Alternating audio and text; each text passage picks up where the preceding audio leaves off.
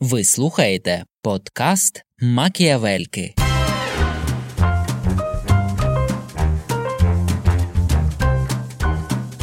І що робить герой Емінема? Він його мать, е, його мать, чуєш? Це буде дуже погано звучати, але в нього такий трошки тупуватий вираз обличчя завжди був. І я, якщо чесно, то я не знаю, як ті всі скорочення читаються, там, типу, ВБО, чи може якось інакше, чи ВБС. Культурист, актор, політик. Так, я білий, так мені зрадила дівчина, так я живу з мамою.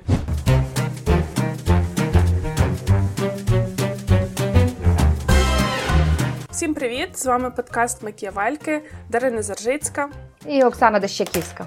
У минулому епізоді ви могли слухати нашу розмову про тих, хто стали успішними в якихось інших сферах, а потім перейшли у політику. Ми говорили про італійку Чичоліну та грузина Каху Каладзе. Сьогодні, як і було анонсовано, продовження цієї теми, і говоримо ми про Віталія Кличка та Арнольда Шварценеггера. Дарина Заржицька, Оксана Дащаківська. Подкаст Макіавельки. Давайте до ще одного мера міста і до ще одного спортсмена. Е, а я хотіла так, знаєш, знайшла його зв'язь, е, знайшла його зв'язок з Чечуліною. Чий зв'язок? Я перепрошую. Тут знаєте, так страшно. Є, то бачиш, ти е, мер, та мер теж е, він подібний на ем, твого героя Кахокаладзе, бо він теж зі спорту прийшов до політики.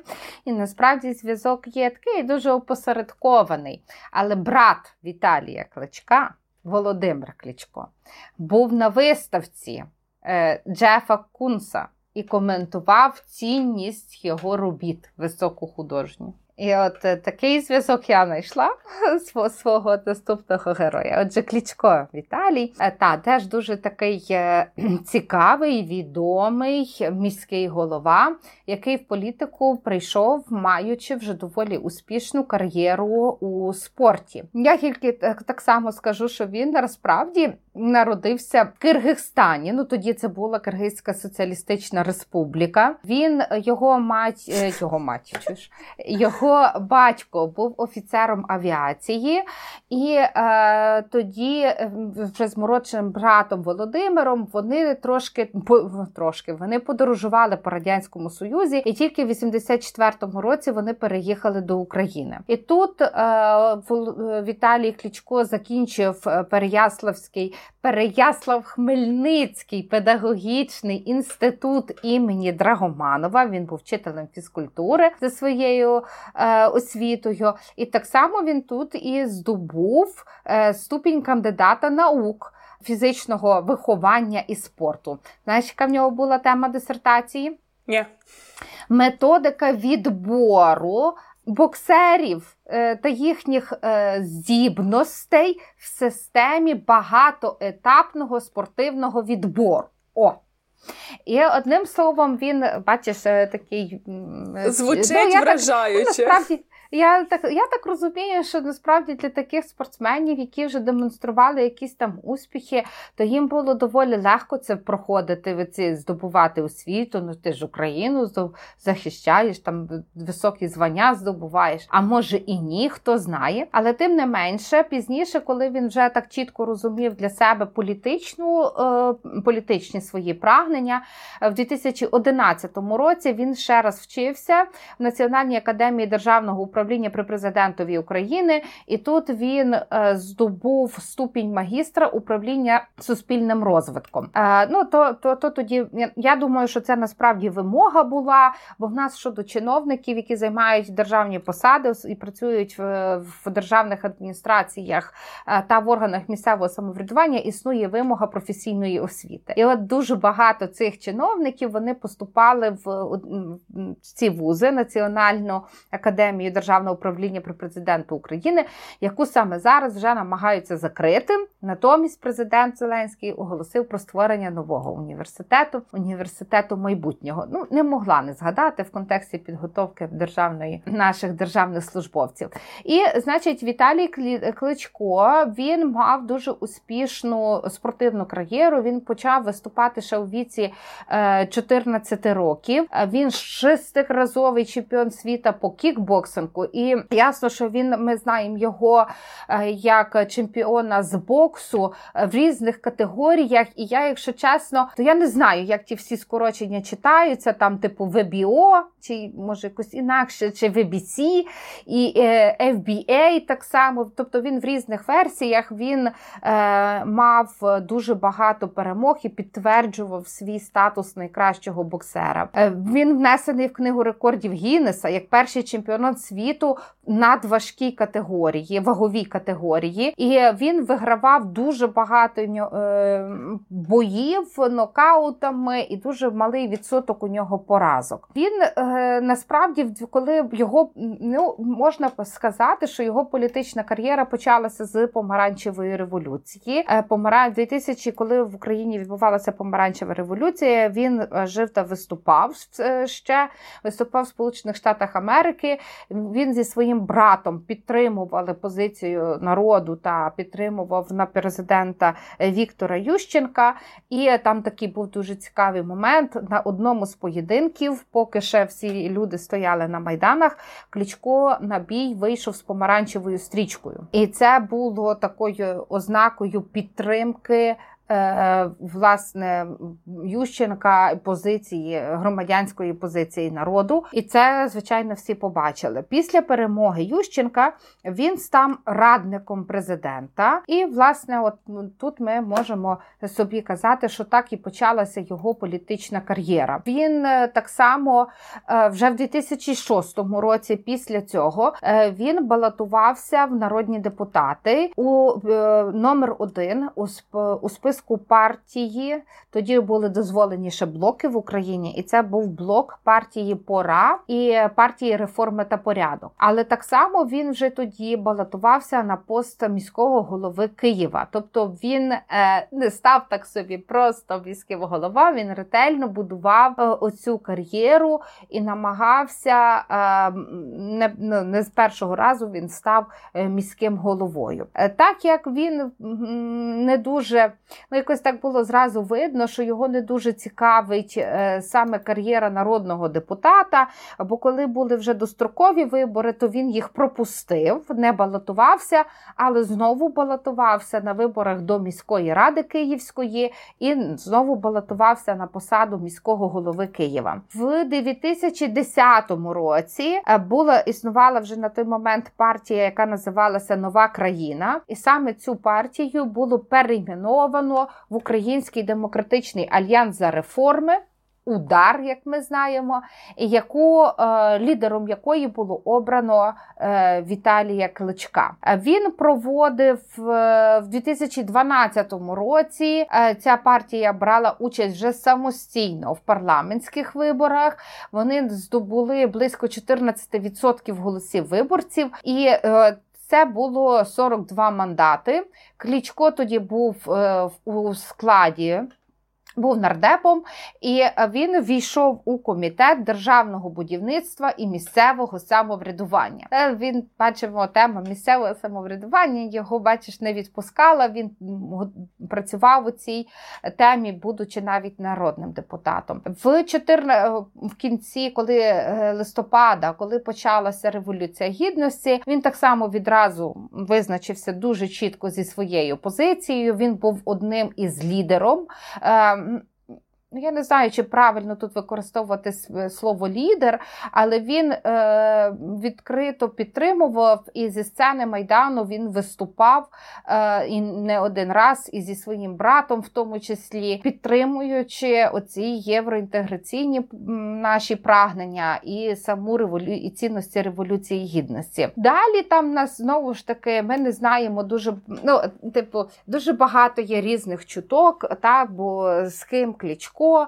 Кажуть, що він, звичайно, має там ще якийсь свій бізнес, який теж пов'язаний з ресторанами, з оптовою торгівлею, е, з забудовниками і ще там з різними речами. Але і кажуть, е, не знаю наскільки цьому можна вірити, не вірити, але що були такі віденські переговори після перемоги Революції Гідності, і на тих переговорах, де був Фірташ, де був Порошенко, Кличко погодився не балотуватися на вибори президента України в 2015 році. Але на цих виборах, власне, він е, вже тоді ж було проголошені і вибори до міської ради, і він балотувався на посаду міського голови Києва. І, власне, тоді він цю посаду здобув. Ну, ми знаємо, що насправді в нас дуже вже тоді, ну ще від революції гідності, коли вона тільки починалася, а в Україні почалися дуже такі серйозні дискусії про столицю та її статус. І тоді, е, вже під час революції гідності, намагалися, от, ну як там ще був міський голова, нібито Черновецький, але пам'ятаємо всі такого Попова, який був головою Київської адміністрації. І з того часу, коли власне був розгін майдану, коли Черновецький там не дуже дуже йшов на поступки Януковичу. Янукович посилив київську адміністрацію. Того моменту починається і немає якоїсь такої чітко врегульованої позиції. То хто такий міський голова? Іде тут Київська міська адміністрація.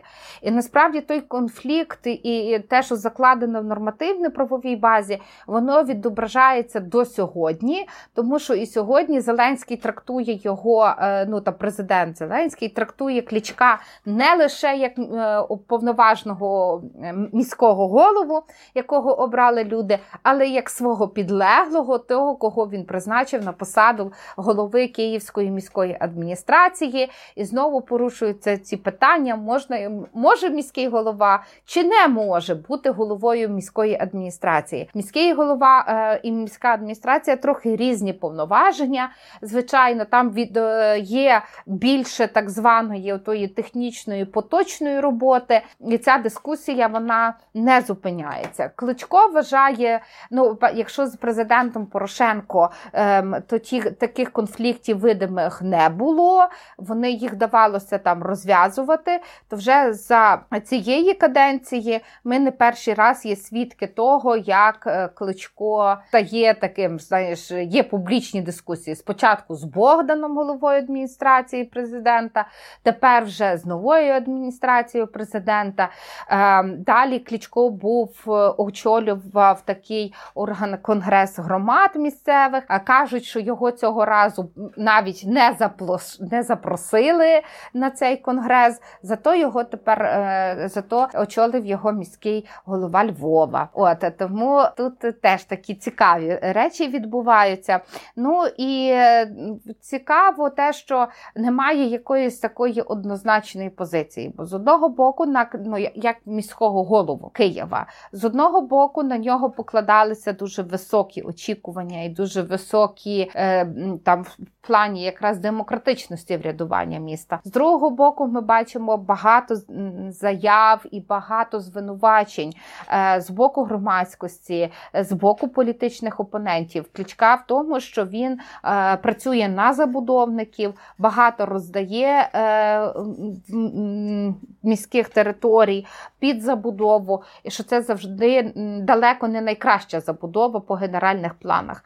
Натомість Кличко каже, що генеральні плани міста і кожного мікрорайону розвитку вони є розроблені. Однак карантин позаважає їх належній презентації, належному впорядженню в дію, і тому роздають забудову, і не завжди це його вина. Його все ж пов'язують з декількома київськими забудовниками. От з одним з них вони спільно утворили благодійний фонд Майбутній Київ. І, власне, в цьому фонді е, пан е, Віталій теж е, багато здійснює благодійної допомоги для киян. Цікавий був його виступ останній на вже в червні цього року на конференції Нуль корупції. Zero Corruption Conference, куди він так потролив президента, приїхав на велосипеді. Він виступав відразу після нього. Він приїхав туди на велосипеді, і він е, там міркував його публічна промова. Вона стосувалася того, е, що має бути результатом антикорупційної діяльності. І він тут висловлює таке припущення, що насправді результатом антикорупційної діяльності не мають бути посадки, не мають бути скільки людей ми чи чиновників маємо посадити, а результатом має бути довіра громадян до влад. І якщо е, ця довіра не росте, то значить щось ми не так робимо з антикорупцією в країні. Цікаве про нього, напевно, всі то знають. Та він дуже е, багато в нього є проблеми з публічним мовленням. Та? Хто не чув, хай побачить, або вже він там дуже часто плутає слова, затинається. Ну і тут е, він самозіронізував над собою в той спосіб, що видав книжку самоіронії зі своїми. Е, Афоризмами, можна сказати, афоризмами. Вона вийшла таким обмеженим накладом. Мені здається, що це радше знаєш, таке якесь подарункове видання. Але ну, Віталій показав оцю свою особливість і здатність посміятися посміятись над собою. І я думаю, що це такий і удар по політичних опонентах. Знаєш, не смійтеся там, де я можу посміятись над собою сам. Нічого то е, вам не дасть. Ну і е, бачиш, е, я насправді там, навіть коли спілкуюся з киянами, то до клічка немає такого однозначного ставлення. Так? Він міський голова, який на щось робить для цього міста. Забудова є. Але коли подекуди послухаєш наших якихось урбаністів, і от е, там звучить постійно питання е, ефективності життя в місті, ефективності використання інфраструктури, і вон, і постійно є оце питання ефективності, воно стосується щільності міської забудови. Але мені здається, що щільність міської забудови вона все ж повинна бути не просто інфраструктурою спальних районів, а інфраструктурою якості життя тої, десь із із належними дворами, із парками, і зі всім. Ми от е, в місто Ляйпніц, я, Ляйб, як воно правильно? Ляйпніц. Ляйпніц. Ля, Ляйпцінг. Яке з них? Лейпциг. Лейпциг. Добре, я скажу так. У німецьких? Почекайте, та, так почекайте. Треба загуглити. Я скажу в німецьких містах. Та й все.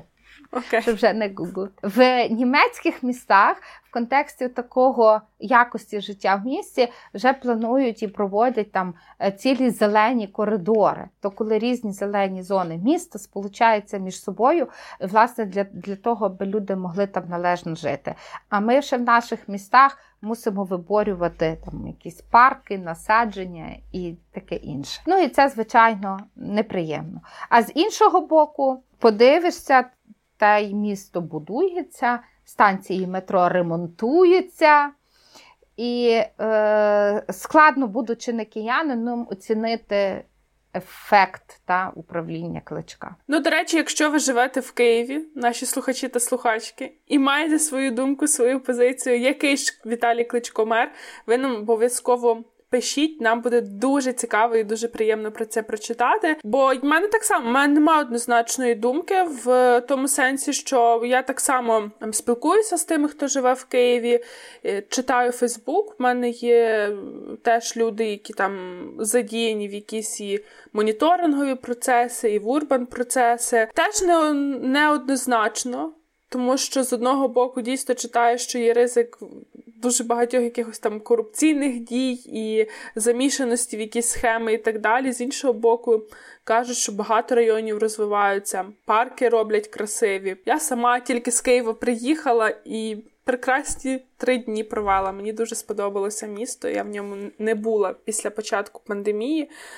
Перевірила, все Ось, з ним тому... добре. так? Стоїть на місці. Нам стоїть, стоїть. Дніпро так, тече. Я тільки лише хотіла ще за закінчення додати, що якщо там в 2014-2015 році е, партія Удар не йшла самостійно, то зараз на там на виборах вони йшли узгоджено з Європейською солідарністю, тоді партії Солідарність Петра Порошенка. То зараз е, так виглядає ну і вже на дочасних виборах е, партія Удар задекларувала таку свою самостійність. Далі вони будуть очевидно теж прагнути розвиватися самостійно.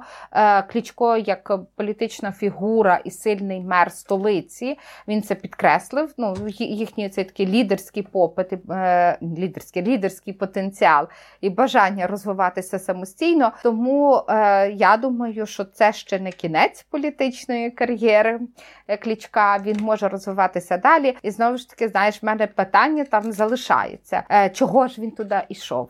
Очевидно, що для нього ну, це теж не був просто спосіб там заробити щось. Так? Тут мала і місце і певна політична амбіція е, щось змінити. І мені здається, що як е, у випадку Кахи Каладзе, е, але на відміну від Чечеліни, тут зіграло таку вагому роль середовище. Ця команда, з яким вони йшли, які е, ну, умовно не всі ж рішення Кличко приймає сам, та, чи так само Каладзе. Є оце середовище, якому він довіряє, з яким він працює працює, в якому він, скажімо так, дозволив себе використати як бренд. Ну я за кличка тільки хочу сказати, що я дуже рада, що ви згадали про цю книжку з його афоризмами. Бо я вважаю, що це е, було і очевидно, і геніально, що так треба було зробити. Я взагалі вважаю, що йому треба навіть в своєму інстаграмі завести рубрику там щовівторка афоризм Віталія Кличка. Бо він до того теж це обігрував якось там відео, ще якось, а тут цілу книжку. Це дійсно це просто, знаєте. Я думаю, що ми колись зробимо такий епізод, поговоримо про е, реакцію на хейт. Як е, реагувати і так далі, як це роблять різні політики і політикині. Бо в комунікації, коли ти отримуєш там якусь навалу негативної такої шквальної критики, так то є такий підхід, який називається підхід восьмої милі. Е, якщо ви знаєте, восьма миля це е, фільм, в якому знімається Емінем. Фільм 2002 року, і там ем, одна з фінальних сцен це реп батл. Емінем бере в ньому участь. Він перший вступає в батл, і він розуміє, що зараз його суперник почне давити на всі больові точки, на те, що йому зрадила дівчина з його найкращим другом, на те, що він живе в трейлері з, зі своєю мамою, на те, що він має світлу шкіру в той час, коли реп в Детройті розвивався як сфера темношкірих. І що робить герой Емінема? Він просто весь його весь його реп. Це про нього самого. Так, я білий, так мені зрадила дівчина, так я живу з мамою. І він просто супернику не залишає шансу на цьому постібатися. І от з кличком десь так само. Тому я цей крок дуже зацінила, бо я вважаю, що нам загалом дуже бракує самоіронічних політиків і самоіронічних публічних людей. Я дуже рада, що от Віталій Кличко показав такий приклад. Йдемо далі. Давайте до, до останнього нашого сьогоднішнього героя, нашого сьогоднішнього випуску. Е, І це Арнольд Шварценеггер, як і анонсувала Оксана, культурист, актор, політик.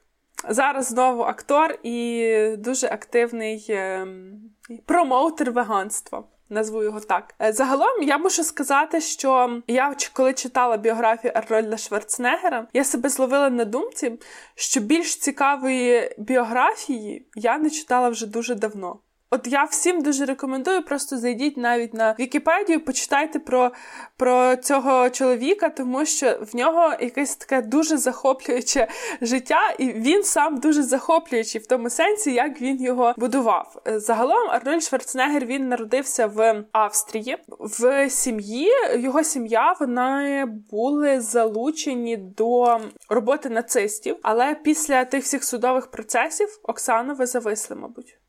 Ні, я є, я тебе добре чую. А, ви є. Я Окей. просто слухала. Його Окей, його сім'я була залучена до діяльності нацистів, але на якихось таких дуже технічних позиціях. І після того, як були проведені розслідування, судові процеси, ніякої їхньої вини в військових злочинах, в злочинах проти людяності не було виявлено, і тому все-таки і мама, і батько мали змогу отримати якусь роботу. Але сам Арнольд він відразу е, ріс не до кінця в своїй тарілці. Він був самого дитинства дуже амбітний, і в нього дуже так яскраво виховувалась цінність і риса індивідуалізму в ньому. Він в 14 років заявляв, що він хоче бути багатим і знаменитим. І така його позиція вона ніяк не вписувалася в цю австрійську католицьку сім'ю, тому що е, в, в його сім'ї подавлявся оцей власне такий індивідуалізм і е, виставляння свого я, натомість заохочувався якісь там, не знаю колективізм, зважання на все навколо, зважання на сім'ю, зважання на е, суспільство. І через це виникало доволі багато конфліктів Арнольда з його батьками. Навіть е, вже згодом, коли Арнольд переїхав з Австрії до Мюнхена, його ба його брат загинув в автомобільній катастрофі. Арнольд не приїхав на похорон. І так само Арнольд Шварценеггер не приїжджав на е, похорони свого батька. Е, але е, він допоміг в свою чергу чергу емігрувати до штатів також своєму племіннику, власне, чий батько і загинув. Е, повертаючись до ще його австрійського минулого, десь е, якраз тоді, ще живучи в Австрії, він зрозумів, що він хотів би спробувати розвиватися як культурист,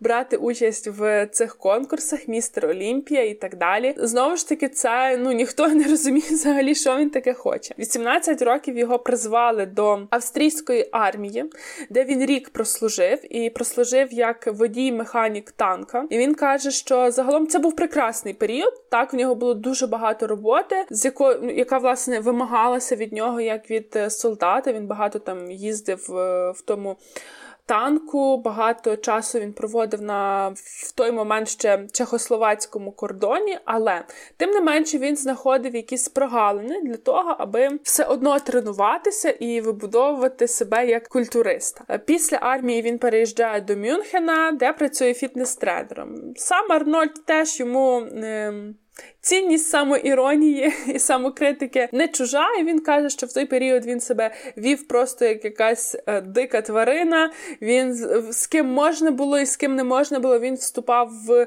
суперечки, в бійки, постійно конфлікти. Через це в нього були дуже багато штрафів від поліції, і ем, відповідно дуже багато боргів через ті штрафи. І вже в той момент в Німеччині він почав е, власне пробувати себе в бізнесі. В нього була якась там спортивна студія, вона була досить непогана, вона була досить прибуткова, але їй прибутків не вистачало для того, аби покривати всі ті витрати і всі ті борги. Ну але поживши декілька років в Мюнхені, Арнольд. Пробує поїхати до е, штатів, коли йому був був 21 рік. І ем... я тебе тут переб'ю, перепитаюся. Я теж читала теж одну з біографій, що він свідомо вибрав культуризм як шлях до штатів. Так, так, він загалом він в 10 років захотів переїхати в Штати.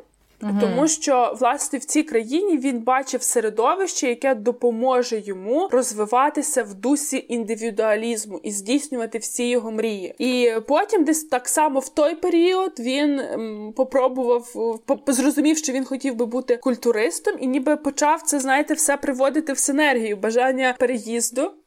Я в 40 років не знаю, що я хочу, а чоловік в 10 поняв. Так. І і розумієте, в 10 до нього дійшло, і він просто все поступово робив для того, аби це все здійснилося. Він в 21 рік приїжджає в Штати. Це був 68 е, 1968, йому було 21, і він навіть в деякий час залишався нелегально там. В нього віза втратила вже термін е, дії, а він все одно залишався, бо це була ну це було середовище його мрії. Він тут бачив шлях, його шлях і. Е, він, коли переїхав, то досить погано володів англійською. В нього був досить сильний акцент, і це спочатку йому заважало взагалом якось там е, розвиватися. Але він пішов займатися в спортивний клуб е, і в 23 роки. Тобто, в через через два роки після того, як він приїхав в Штати, він виграє свій перший титул містер Олімпія. І він каже: він в своїх там мемуарах згадує, що він дуже е, загалом класно розвивався в той момент, як він переїхав в Штати, тому що, ну, хоча в бодібілдингу він був з 15 років, але е, в Австрії не було достатньо знань, не було достатньо методик, як от розвиватися власне в цьому виді спорту як себе готувати як атлета. А коли він приїхав в Штати, де в принципі це вже було досить такою. М- Пропрацьованою індустрією, то він отримав величезний поштовх для того, аби в тому числі надбудовувати своє тіло. Він не відкидає того факту, що він вживав е, анаболічні стероїди, але тим не менше він так само і багато працював. І, наприклад, він е, згадує в нього є книжка нова енциклопедія сучасного бодибілдингу. І в цій книжці він пише, що в період, коли він переїхав в Штати, його руки збільшувалися в об'ємі в за два місяці на півдюйма, тобто це 1,27 сантиметрів. Так само його загальна м'язева маса збільш, збільшувалася на 20 фунтів за рік, тобто це плюс 9 кілограмів в м'язах за рік. Так само звертав увагу, що це в принципі не тільки мають бути об'єм. Я не до кінця розумію специфіку цього виду спорту, але я так розумію, що там ще воно має виглядати якось певним чином, щоб ти був успішним бодібілдером і культуристом. І в 67-му році. Тобто, це виходить, що ще до е, свого переїзду в Штати він став наймолодшим містером Олімпія в Лондоні. Він так спочатку розвивався як е, бодібілдер, е, написав книжки, ділився своїм досвідом в книжках і журналах про культуризм. І в принципі, в культуризмі він дуже швидко вже досяг всього, чого можна було. Ну тому що далі вже що? Далі хіба з року в рік ставати містером Олімпія. Він, до речі, ще до переїзду в Штати він ще став другим на конкурсі Містер Всесвіт. І, е, А в Штатах, в принципі, це знову ж таки це про те, що наскільки ніби ця індустрія вона вже була сформована. Там так само, крім того, що було зрозуміло, як ставати культуристом, як себе підтримувати. Там і так само вже були шляхи, куди виходити з цього виду спорту. І досить типово було те, що культуристи ставали акторами. Ту сферу пішов і Арнольд. Він спочатку в таких якихось там ну геройських бойовиках, де він вписувався з тим своїм образом. В першому фільмі, до речі, він підписаний не як Арнольд Шварценеггер, а як Арнольд Стронг. Але це єдиний раз, коли його підписали на його прізвище, тому що продюсери сказали, що та його ніхто не прочитає те прізвище. Але потім Арнольд стояв на своєму, і він всюди підписували його як Арнольда Шварценеггера. В його першій ролі вони дійсно більш такі, навіть не скажу, що героїчні. ну ми будемо. Я буду називати що героїчні такі фільми, де його герой багато б'ється і мало говорить. І я завжди мала стереотип.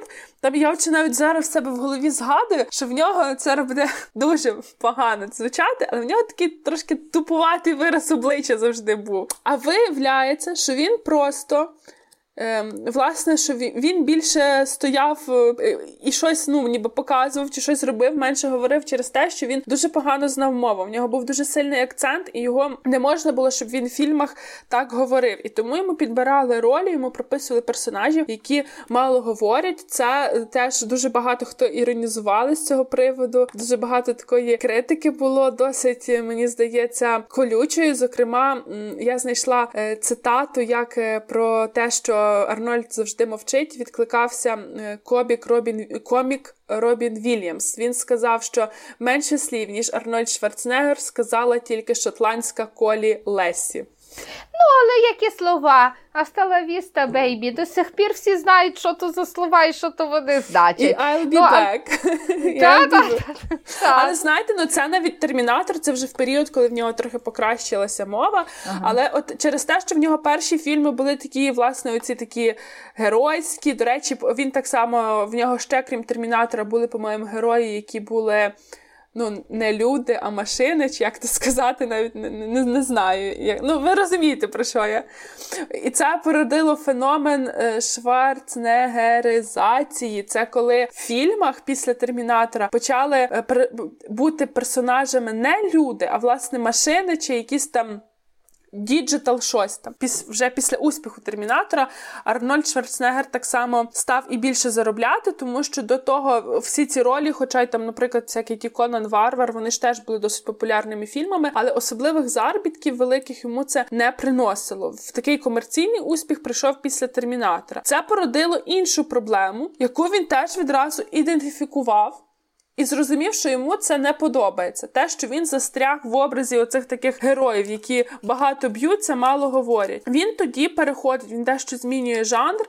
І от це якраз фільми, які я дуже з ним люблю. Він починає зніматися в комедійному кіно. І перший такий, перша комедія, де він знявся, це був фільм Близнюки, де він грав з Дені Девіто. І він відмовився, тобто він не взяв гонорар за цю роль. Він хотів, щоб його взяли в комедійне кіно. Його не до кінця в цьому бачили. І він погодився. Він погоджувався грати без грошей. Він отримав тільки відсоток з продажу квитків, просто тільки заради того, щоб він отримав цей досвід і його побачили в інших амплуа. І я, коли в нас були великодні вихідні, я подивилася е, фільм, знаєте, де він. Е, Поліцейського грає і в працює під під прикриттям в дитячому садочку. Я таке велике задоволення отримала. Я цей фільм бачила не вперше. Я загалом дуже люблю кіно 90-х, але от я дивилась цю комедію, і я зрозуміла, що як класно показ... зняли, який це добрий гумор, який він насправді смішний і він не втрачає актуальності і через майже 30 років. І це це дуже дуже класно. І Арнольд Шварценеггер там дуже класний. І ось він так познімався в комедіях і зрозумів, що пора пора починати далі рухатися. далі рухатись. Так, і в 2003 році його було обрано губернатором Каліфорнії. І знаєте, отут е, факт, ну те, що він губернатор Каліфорнії, то я знала, але я ніколи не задумувалась, що він республіканець. Ой, а я знала, в нього дуже такі відео виходили в підтримку Америки, і там в нього була неоднозначна опозиція по Трампу е, і його президентству. Тому та е, ну я знала, він республіканець. А я е, ну я знала не під час підготовки, я знала буквально декілька тижнів тому. Ми щось з колегами говорили, е, власне, що він іммігрант з Австрії, і я полізла в Вікіпедію, подивитися, коли він виїхав до штатів.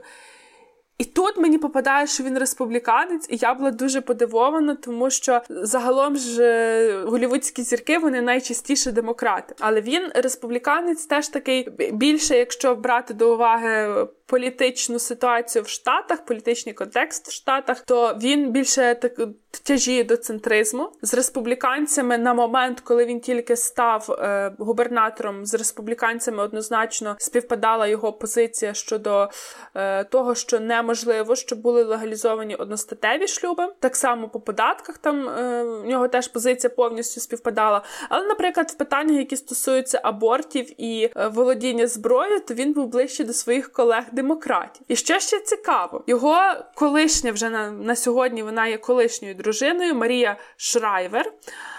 З якою він має чотирьох дітей, вона з клану Кеннеді, вона племінниця Джона Фіцджеральда Кеннеді. Прикидаєте? Тобто це це така ди, династія демократів, і тут ем, вона виходить за Шварценеггера, який про свої якісь там амбіції ставати губернатором. Він про це заявляв ще в 90-х. Він казав, що от тут я пограю ще в кіно, і після того, як закінчу, то я стану губернатором. Бо ну а що ще робити? Я маю все, я маю гроші, я маю славу.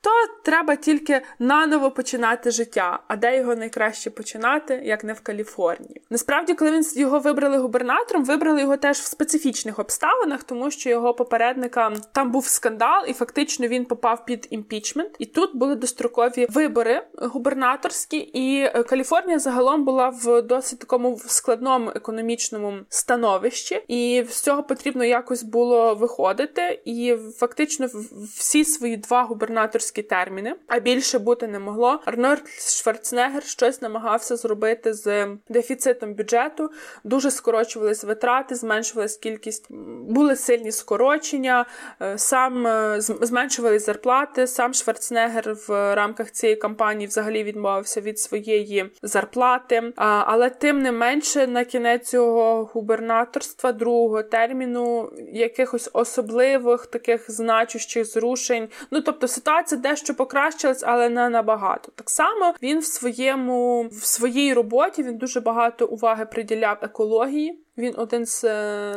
найбільших прибічників, прихильників і послідовників Кіотського протоколу. Він на це дуже багато уваги звертав. Він критикував політиків, які не є чутливими до питання екології. І так само, е, що мені теж в ньому імпонує, як в е, політику, це те, що він теж змінювався, і він теж визнавав, що він там в якихось моментах був неправий. Зокрема, змінилася його політ.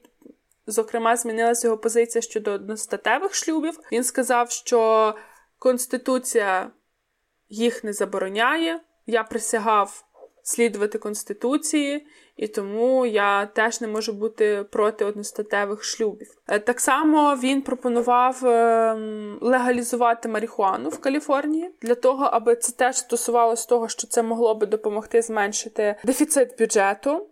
Ось е, ну і щодо Трампа, то все-таки він його визнав найгіршим президентом США. А ще цікава історія, як він взагалі став.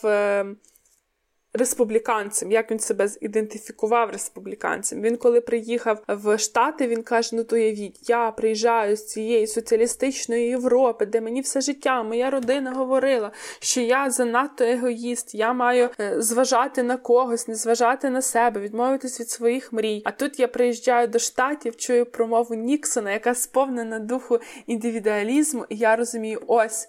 Ось моє середовище, тут я буду зростати.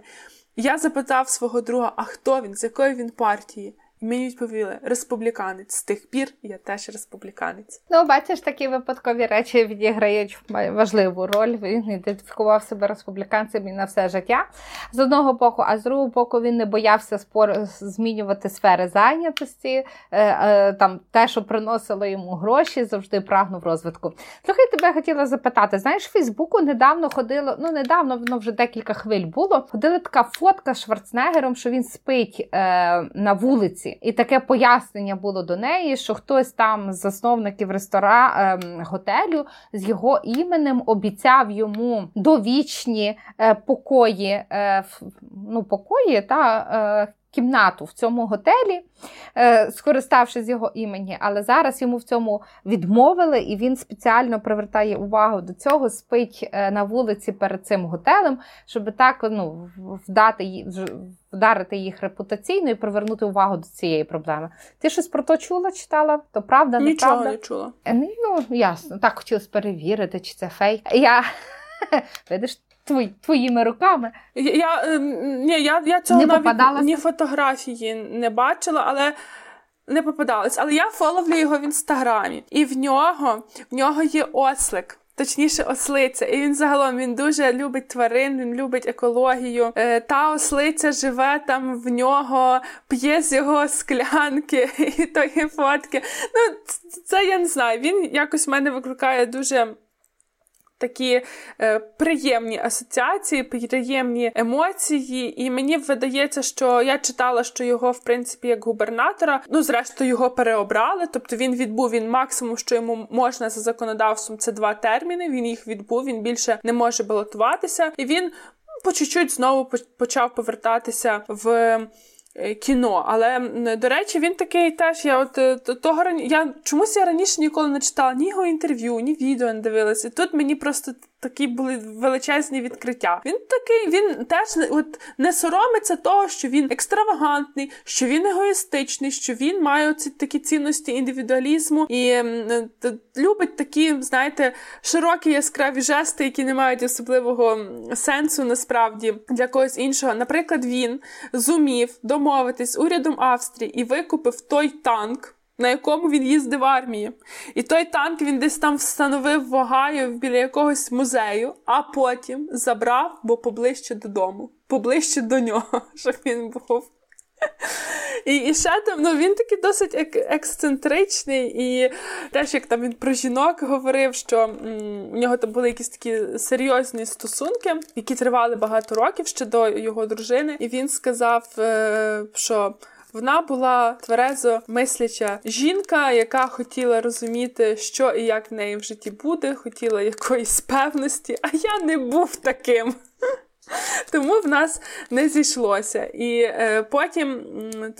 Зараз я хочу навіть е, знайти, як її звати. Не мо, не можу знайти, як її звати, але вона написала книжку, і, е, власне, там в назві зрозуміло, що весь світ Арнольда Шварценеггера – це власне він всередині, а все навколо нього має крутитися. Але Арнольд Шварценеггер дуже спокійно до цього поставився. Більше того, дав три години інтерв'ю для цієї книги е, зі своєю дружиною, та як з якою вони були одружені 25 років, з Марією Шрайвер. Вони декілька років тому ну точніше, не декілька років тому, а 10 років тому, в 2011-му, вони розійшлися після 25 років шлюбу через те, що це якраз сталося після того, як Арнольд закінчив свою губернаторську кар'єру. Це сталося після того, як. Е, він сказав, він зізнався дружині, що в нього є десятирічний позашлюбний mm-hmm. син від покоївки. І він зізнався дружині, і вони розійшлися. Я знаєте, таке враження, що в нього теж отак все життя він планує, що як він буде робити, і тут він теж планував добуде губернатором і признається. Але, до речі, дружина його була не дуже в захваті від того, що він стає губернатором. Е, там навіть вона так досить була розхвилю... розхвилювалася, розплакалася, і він сказав, що поки ми з нею цього не погодили, то я не дав остаточної згоди, що я буду балотуватися. Але це для неї теж понесло певні дуже серйозні зміни в її житті, тому що вона була журналістка і вона мусила відмовитись від своєї роботи, тому що ставала заангажованою. Коротше, бачиш, всі вони дуже різні, хоч ніби ніби є мають щось спільне. Вони були.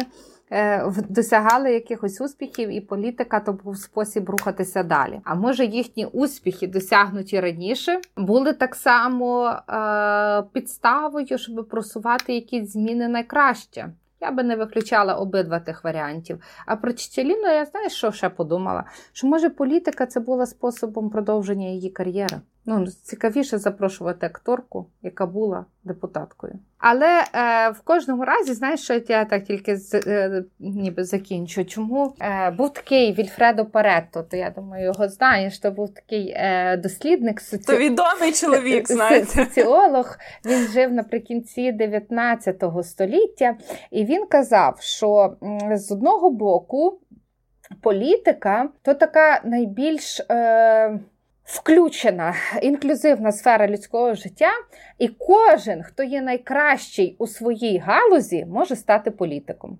Найкраща порноакторка, найкращий боксер, найкращий, найкращий футболіст, футболіст, один з найкращих акторів. Актор.